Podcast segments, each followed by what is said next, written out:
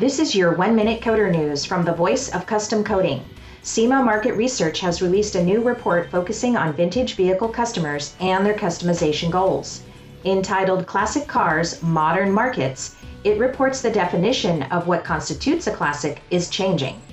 Once dominated by 60s and mid 70s muscle cars, it's now expanding to include late 70s, 80s, and even 90s vehicles with noticeable gravitation towards trucks, especially among younger car enthusiasts.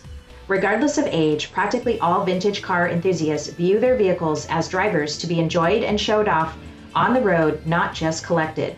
Also noted in the report is a good portion of vintage owners enjoying doing their own project work. According to SEMA Market Research Manager Matthew Kennedy, classics are a status symbol they want to own and fix up.